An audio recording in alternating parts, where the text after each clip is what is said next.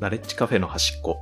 このポッドキャストは皆さんの好奇心をくすぐる話や日常が少し楽しくなるような情報を発信していきたいと思っています。今回のメインスピーカーは私、綾瀬です。はい。本日の聞き手は私、アセヤです。よろしくお願いします。お願いします。はい。はい。今回のテーマについてですが、今回何でしょう？今回は私が趣味で行っているスポーツクライミングについて出たついに来た。クライミング会。満を持して、満を持して。まあ、ただちょっと私、ま前にあの、朝谷さんがやったサウナ会みたいな感じで、うん。ちょっといろいろ話したいことがあるんですが、うん。多分収まりきらないので、うん。今回はちょっとクライミングの起源についてちらっと話して、うんで、それから初心者の方が、うんあの、まだやったことない方が、ちょっとあの、クライミングやりたいなと思った時にどうしていけばいいかを話して、ああ、とっかかりになるような感じ？そう、うん。そうして、それを話できたらいいかなと思っています。はい。で、朝谷さんはクライミング経験したことは？クライミングの経験はありますよ。うん。うん。何回か。何回か。うん。てか、一緒に行ったこともあるよね。あるね。すごい。本当の最初っていうか、はた、10年、10年？十、十三年ぐらい前か。もうそうなるんだ う興味を持って確かに行きましたね。あの、継続するところまでは、まあ、私の場合は至ってなかったんですけど、うん一緒に行ったことあります。そう。まあ、私もその一緒に行った時からやってるわけじゃなくて、その後しばらく間が空いて、またやる機会があってから続いてるんで、うん。私も歴で、歴だけで言えば7年くらいかな。長いよね。うん7年ってなるなんか、あんまり続くものがなかった私が、一番今まで続いてる。うん。と。7年もやるとどういうレベルになるんだどういうレベルになる？もう、人差し指と親指だけで全て登っていける。いや、つまんで。そこ、そこまで行くと、多分普通にオリンピックでとか、そういうレベルの話になってくる。まあでも、指2本ずつで懸垂はできる。あのも、中指と薬指、うん。両手の、うん。の2本で懸垂はできる。それってさ、うん指の力が強くなったってこと？あ、そうそうそう。指のこの、なんだ、曲げてる状態？うん。まあ、保持力ってよく言うんだけど、うんクライミングだと。うんそれが強くなってる。うーん。そうそう。い指、まあ、指先引っかかれば基本懸垂できる。うん。やっぱ筋力上がるんだな。上がる上がる。うん。そう。で、それについてちょっと今日話していこうかなと思ってます。で、ちょっとフリークライミング、あの、スポーツクライミング話す前に、その、と、なんだ、起源となっているフリークライミングの起源をちらっと話していこうかなと思ってます。なぜ人が壁を登ろうと思ったのか、そもそも。まずフリークライミングとススポーツクライミングの違いもわからないかも。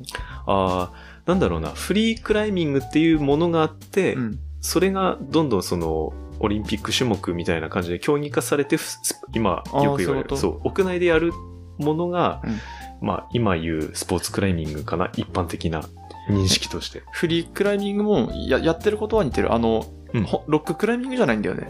あ、いや、そのロッククライミングとかも全部含めてフリークライミング。そういうこと？そうそうそう。あなるほど。そう。あ、わかりました。じゃあそうぜひ、禁煙の話を。ええはい、お願いします。で、もともとは、あのーなんだろう、高所登山。なんか多分エベレストとか、めっちゃたいやうん高い山をよ、登る人たちが、その、登るための手段の一つとしてあったものが、それ自体が競技化、目的、その登るっていうこと本当のあの、うんが崖を登るってことだよね。そうそうそうそうんんもともと登るための手段だったものが、それ自体が目目的となってスポーツ競技になったのがフリークライミング。うん。で、アメリカのカリフォルニア州にあるヨセミテっていう大峡谷。うん。寄せ見て。そう。で、なんだ、発祥の地というか、そこが結構中心地となって始まってるみたいなんだけど、うーん。で、そこを、なんだろう、ちらっとし調べてみたら、高さが500メートルから1000メートル。やばくない？そう。それを、まあ、登ろうと思った人たちがいて、それが起源。うん。で、1920年代頃から始まってるみたい。へえ。で、まあ、簡単なとこから、なんかボルトを打ち込んだり、うん。あの、まあ、多分打ち込んだボルトにロープぶら下げたりして、それを使って登ってったのが始まりなんだけど、うん。それが始まりで、1940年代頃が開拓期。うん。で、その頃に、そのボルトとかロープをなるべくなくして排除して、うん。あの、できる限り岩座を掴んだり、ああ、突起しているところを掴んで登り始めたの、あそこ。そうそう、うんうんうん。とか、まあ足場にしたりして、登るようになったのが、今のフリースタイミング、あ、フリークライミングっていうスタイル。なるほど。で、そこからどんどん1960年代以降にどんどん難易度が上がっていって、で、そうしてる中の、まあ、先駆者の一人だと思うんだけど、ジャンクロード・ドロワイエっていう人が、はい。もうあの、そういう人工物、うん。ボルトとかうん。をもうあの手がかりとか足場にして使うのを一切やめようっていうのを提唱し始めて、うん。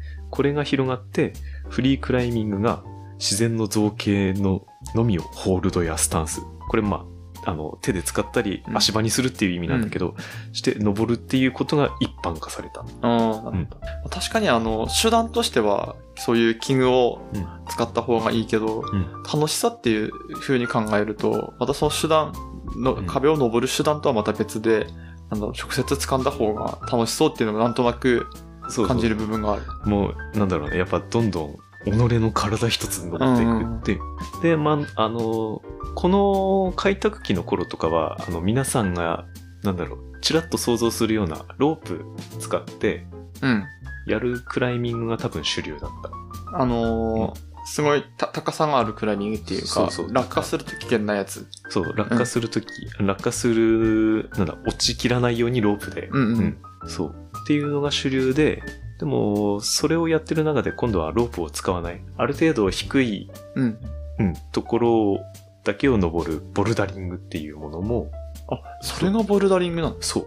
ロープを使わないで、あの、本当の己の身一つで登る競技がボルダリング。あー、その、なんだ、高さあるやつ、10メートルぐらいのやつもボルダボルダリングだと思ってた。ああ、うん、そこまで行くとロープ使ううんの、で、ロープ使うものがリードクライミング。えー、そう。で、今、あの、オリンピック競技とか、あの、なんだ、大会とかでは、今3種類種目があって、オリンピックの競技として。として、うん。で、あのーあ、どうだっけすいません。3つあるって言ったけど、もしかしたら3つ目がオリンピック競技としては今ないかもしれない。あ、はいなんか世界大会とかで今うんうん大きく3つ、うんうんが、その今言ったロープとかを使わないボルダリングと、うんロープを使って高所を登るリードクライミング、うんあと速さを競うスピあーードクライミング。わかる？わかる。うん。あれ、スピードクライミング、うん調べるか。な？んかオリンピックだったような気がするな。あれやってたっけ？スピードクライミンうんグ、オリンピック。あー、あったっけ？あー。うーん、んあれ何メートルだっけ？あるかも。うんうん。あるかも。ある。あると言っていいでしょう。あ、OK です。ちょっと私やってるくせにその辺わかんなくなっちゃったんで。スピードクライミングを綾瀬はやってない。やってないですね。うん。ちょっとやれる施設が多分日本だと限られるんで。あー、そうまあそうだよね。これも相当高さ必要だし、あの、うん時間計測しないといけないもんね。そう。うん。なんであの、ボルダリングとリードクライミングは、まあ、大会ごとにそのルートっていう、なんだ、コースみたいなのが。毎回変わ、あの、違うんだけど、うんスピードクライミングだけはもう形が完全に一緒。あ、そういうこと？そう。あ完全に一緒で決まりきった企画でスピードを競うっていう種目。だから、ある意味一番平等な競技って言われてる。うんまあ、このフリークライミングを起源として今その3種目に大きく分かれて派生していったものが今スポーツクライミングとして、まあちょっとずつ有名になってきてる競技。うんで、私この、まあスポーツクライミングのリードクライミングとボルダリングをそこそこやってるので、うん。で、今回はその、なんだ、多分これを聞いてる人はやったことない人の方が多いかなと思うので、はい。えーこれを聞いて興味を持ってもらった方が、なんだろう、どういうふうに、初心者の方がどういうふうに始めればいいのかを少し話していこうかなと。はい。お願いします。で、初心者の方は、まず、なんだろう、基本、とりあえず動きやすい服装であれば何でもいいです。あ、服装は？服装は。うんで、あの、必要な道具とかもあるんですけど、大体初心者の方だったら、その、クライミングをできるジムうん。に行けば、レンタルしてるので。特別あの、必要なものとかは初めはないので、なるほど。確かにはじ、あの、以前、その十数年前にうんやった時は手ぶらで行った記憶がある。なんであの、うん、基本貸し出してもらえるから、とりあえず身一つで動きやすい格好さうんえしてれば大丈夫。うんうんもう本当に、ジャージ着ておけば OK みたいな。あ、そうそうそ極端に言っちゃうと。うん。う。で、あのー指輪とかは外した方がいい。登る。ああ、極力ぶつかるか、指輪も。ぶつかったりとか、まあ、初心者のや、初心者登るやつであんまりないと思うけど、指輪引っかかったりとかもありえなくはないから。うんまあ、壊したくないとか傷つけたくないとかもある。アクセサリーはもうつけない方がいいってことですよね。うん、うん。は外した方がいい。うんあと、爪もちゃんと切った方がいい。ああ、なるほど。爪割れやすいんで、どうしても。うん。うんで、あと、その、クライミングジム、初めての方がクライミングジムを選ぶときに、ちょっとこれ参考にしてほしいのが、クライミングのジムによって、ホールドって言われる、あの、壁についてる石みたいなやつ。うん。あれが、なんか付け方がちょっと違うんですよ。ジムによって。あの、登るときに掴むやつ。そう。うん。で、あの、大枠で2種類あって、うん。まぶしっていう形態でやってるとこと、カラーセットっていう形態でやってるとこがあって、うん。カラーセットっていうのが、その一つのルート、コース、あの、なんか決められたコース、その石がついてるコースを、あの、登っていくっていう競技なんだけど、うんそれが色で分かれてる。石の色ってこと？石の色で分かれてる。ああ、なるほど。うん。なんで、あの、初心者で行く方は、このカラーセットをしてるジムに行った方が、最初はやりやすい。で、眩しっていうのが、うんなんかそういう色関係なくもう壁についてて、その登るルートをテープとか紙にあの壁の写真を印刷してそれをに印ついてしつけてて、うん。それを見ながら登るとかになるんで、覚えるっていう工程が出てくるから、よりだったら最初そのカラーセットっていう色別に、うん。うん、分かれてるとこの方が迷いづらいし、あの初心者の方は触りやすいと思う。うん。まぶしは覚える工程が必要。そう、まぶしはもうその壁を見てもわかんないってこと？うーんと、壁、その、壁についてる石のす脇に印とかついてああ、たりすそれかるんだけ。ど、あ、じゃああれだな。僕たちが始めていたところは多分まぶし。そう。だだから、分かりやすい方、あ、分かりづらい方。辛い方だった始めてる。うん。なんかちっちゃいシールでうんカカラーリング、そうそうそう。カラー分けされてて、そそのシールを辿って登るみたいなそうそう感じのとこに行きましたね。よりかだったら、色で分かれてる方が、あれ次どれ掴むんだっけと。どれに足乗せるのあるある。で、私行ってるとこはそれなんで、うん。初心者の人もまあ触りやすい。うん。うんそれ分かりやすいね。分かりやすい。ピンクだったらピンクの石そう。を掴む。あ、あのければいい足の置き場にするそうっていうふうにしていけばいいってことだよね。そうそうそう。なんで、まあ、迷いづらいんで、そっちのカラーセット。まあでも、今あるジムは大体カラーセットが主流なんでああ、、そうなんだ。そう。まあ都心とかにいる方は、多分どこ行っても大丈夫だと思うーうん。なんで、あの、まあ田舎の方とかになると、やっぱどうしてもそういうできるとこって少なくなるんで、それでどういう違いかって分かるカラーセットに、なんだろうカラーセットの方が圧倒的に分かりやすいじゃん。どう考えても。うんでも、あえて眩しにしてる理由。相手眩しいにしてる理由は、うんその、経験者になってくると、うん。その、か壁にこう、まばらについてると、うん。その、パッと見で、うん。自分たちで、その、ルートを作ったりするんで、あの、あの、常連同士あで。で、登り比べみたいなことするから、やっぱ常連の人たちはそういうことができた方が楽しい。その固定化されたものばっかりやるんじゃなくて、あ。うーん。遊びとしてその瞬間で、うんなるほど。お店が決めたコースだけではなくて、自分たちでコースを決めて楽しむときに眩しの方が。いいってこと。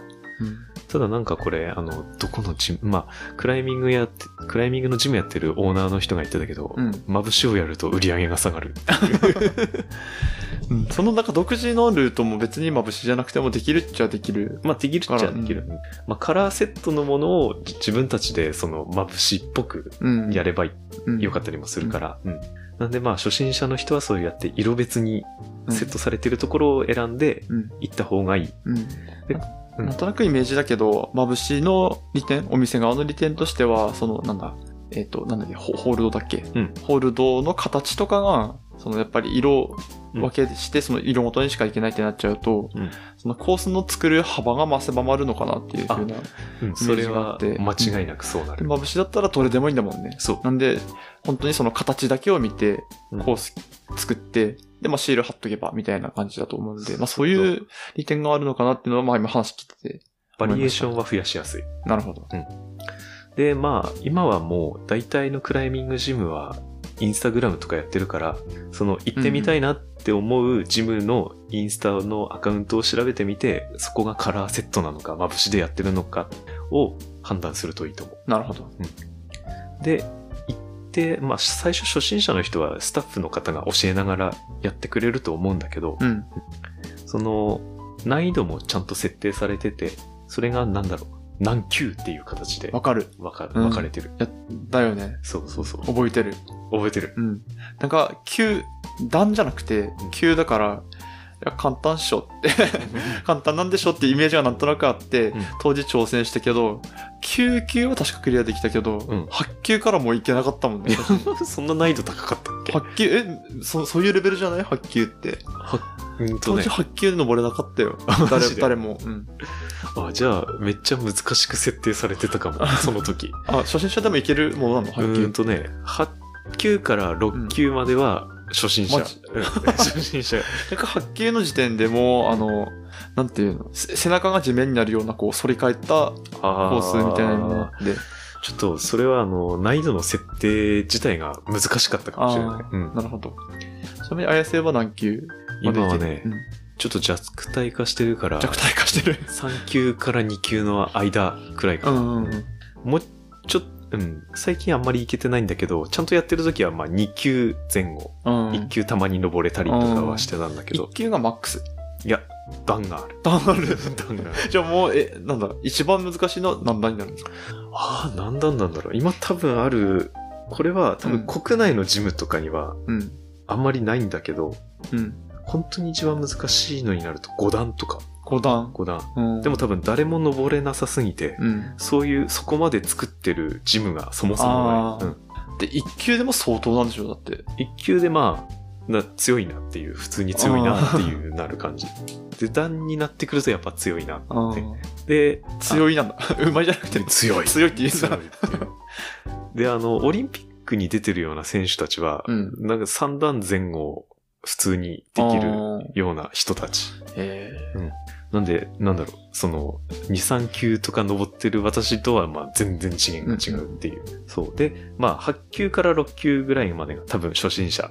うんで、あのーできる人は多分もう5級とかまでできちゃう。マジか。人もいるじゃあ相当できなかったんだな。できなかったか、その難しかっただけか。難しく。みんなできなかったってことは、まあ、そもそも難しかったうんなかなか、でも今だったら、ある程度、なんだ、8級から6級のラインは、うん。初心者向けに設定されてると思うから、うんうんうんなるほど。本当にこう、登り、はしごを登るような感覚で登れる。ああ、そのレベルで。そうそうそう。で、なんか6級あたりからちょっと変わった動きをするとか、うん持ちづらいものが出てくるとか。うんうん指引っかかんないやつとかもあるもんね。なんか指の腹で掴むような。ああ、そうそうそう、そういう。あれはもうきついな。そういうの、まあ、あの、難易度上がってくるともうそんなのしかないとか。で、あの、まあちょっと話それるけど、うん。なんかそのトレーニング器具みたいなのもあるね。クレ、クライミング。ああ、なるほど。で、あの、木の板みたいなのを壁に設置して、指先だけ引っかかるくらいの、あでそれの厚みが1センチ、8ミリ、6ミリみたいな。あ。ほとんど引っかかんないじゃん。やば。8ミリは、いや、め、調子よかったらギリギリ持てるくらいかな、私は。で、6ミリになってくると、ぶら下がられれない。でもそういうのにぶら下がれる人たち、余裕でぶら下がれる人たちが、やっぱ、なんだろう、競技で強い人たち、みたいな感じ。なんかサスケにそういう、こあれあったよね、コース。あるある指の、そう。指先の力だけでこう進んでいくやつ。そうそう。だから、サスケやってる人、クライミングやってる人も結構いる。ああ、うんなんで、まあ、やってんだな。確かにな。クライミングやったらサスケちょっと強いかもね。うんで、サスケに出てる人たちはクライミングもめっちゃ強い人が多い。うん。え、1級とか多分段とか登ってる人たち。ちょっと話それるけどさ、うんこの前やってたサスケのさ、うんパルクールの会長、あやつ見た？あれ、うん、多分あ、でも本編は見てないけど、ん SNS かなんかでチラッと見た。うんあれやばかったね。いや、そうそう。反り立つ壁で、あの、なんだ、普通捕まる、その反り立った先のうん。頂上に捕まるだけで限界なのに、そのパルクールの会長は、横に一回転しながらジャンプして、そう掴んでたっていうとんでもない人が。だからさ、やっぱ、なんかパルクールとかもちょっとクライミングに通ずるところあるね。なんかいろんなところを登ったりもするから。うん。じゃあクライミングに挑戦したら、そのうちパルクールも実はできるかもしれない。あ、もう、登るっていう部分に関しては間違いなく、うんうんそれにあの、走るとか、うん。うん、要素も加わってくるのなるほどがパルクールだから。こう幅が広がるな、できることね。そうそうそうそう。ちなみにあの、クライミングだけで言ったら、あんまり運動神経は関係なくできる。うー。うんなんか、筋力。筋力、うーんとね、あの、小学生とか、なんかスポーツできない小学生とかで、体育全然できないっていう子が、うん。クライミング始めたらめっちゃ強くなったりえー。もするんで、えー、そういう球技苦手とかいう子でも全然。うん。もう才能はどこにあるかわかんないからね。そうそうやってそうそう。みないとわかんないもんね。で、あの、クライミング、あの、障害スポーツにいいっていう風によく言われてるの。うん。一生涯。うんうん。だから年齢関係なく始められる。ああ、なるほど。何歳から始めても、まず10年は必ず成長し続ける。やり続けられたら。うんなんで、障害スポーツにもいいっていう風には言われてる。上も？結構いける。うん、全然60代とかの人も来てるから、うん、70代手前とかの人も来たりしてる。なんかゴルフに近いのかなと。ああ、まあ、かもしれない。うん。より、うん、そうだね。誰でもできて、かつなんか、どっちかというと、己の身一つでやる競技みたいな。うん。で、まあ、それで始めてみて、面白いなと思って続け、何回か通って続けてもいいなと思ったら、今度は靴、クライミングで用、クライミング専用で使う靴と、あと滑り止めのチョークを自分で準備していくみたいな流れに。なってる。うんやっぱ自分のもの欲しくなるもんね、やると。そう、欲しくなるんですよ、やってると。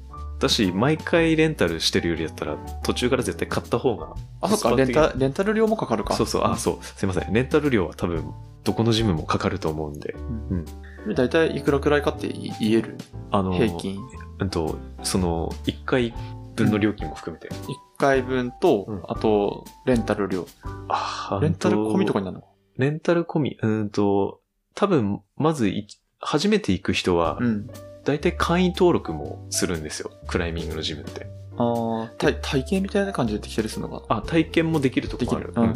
その、なんだ、その、会員登録なしで体験でや,、やるっていうとこもあるけど、会員登録まで行くと大体3000円かな、全部。うん。で、体験だけだと2000円前後とかのジムなるほど。が主流になってくるかな。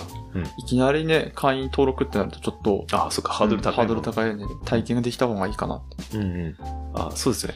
あの、初めて行ってみる人はそういう体験できるかどうかも、ちょっと調べてみてから行った方がいいかもしれない。もしかしたらできないジムも、クライミングジムもあるかもしれない。うん、体験やってないところもあるかも。うん今、なんだろうな、いろんな層を引き寄せようとするから、うん。そういう体験できるところ増えてはきてるけどね。うん、まあ、あの、いろいろ調べてみて、自分が行ってもいいなと思うジムがあったら、ぜひチャレンジしてみてもらえれば。はい。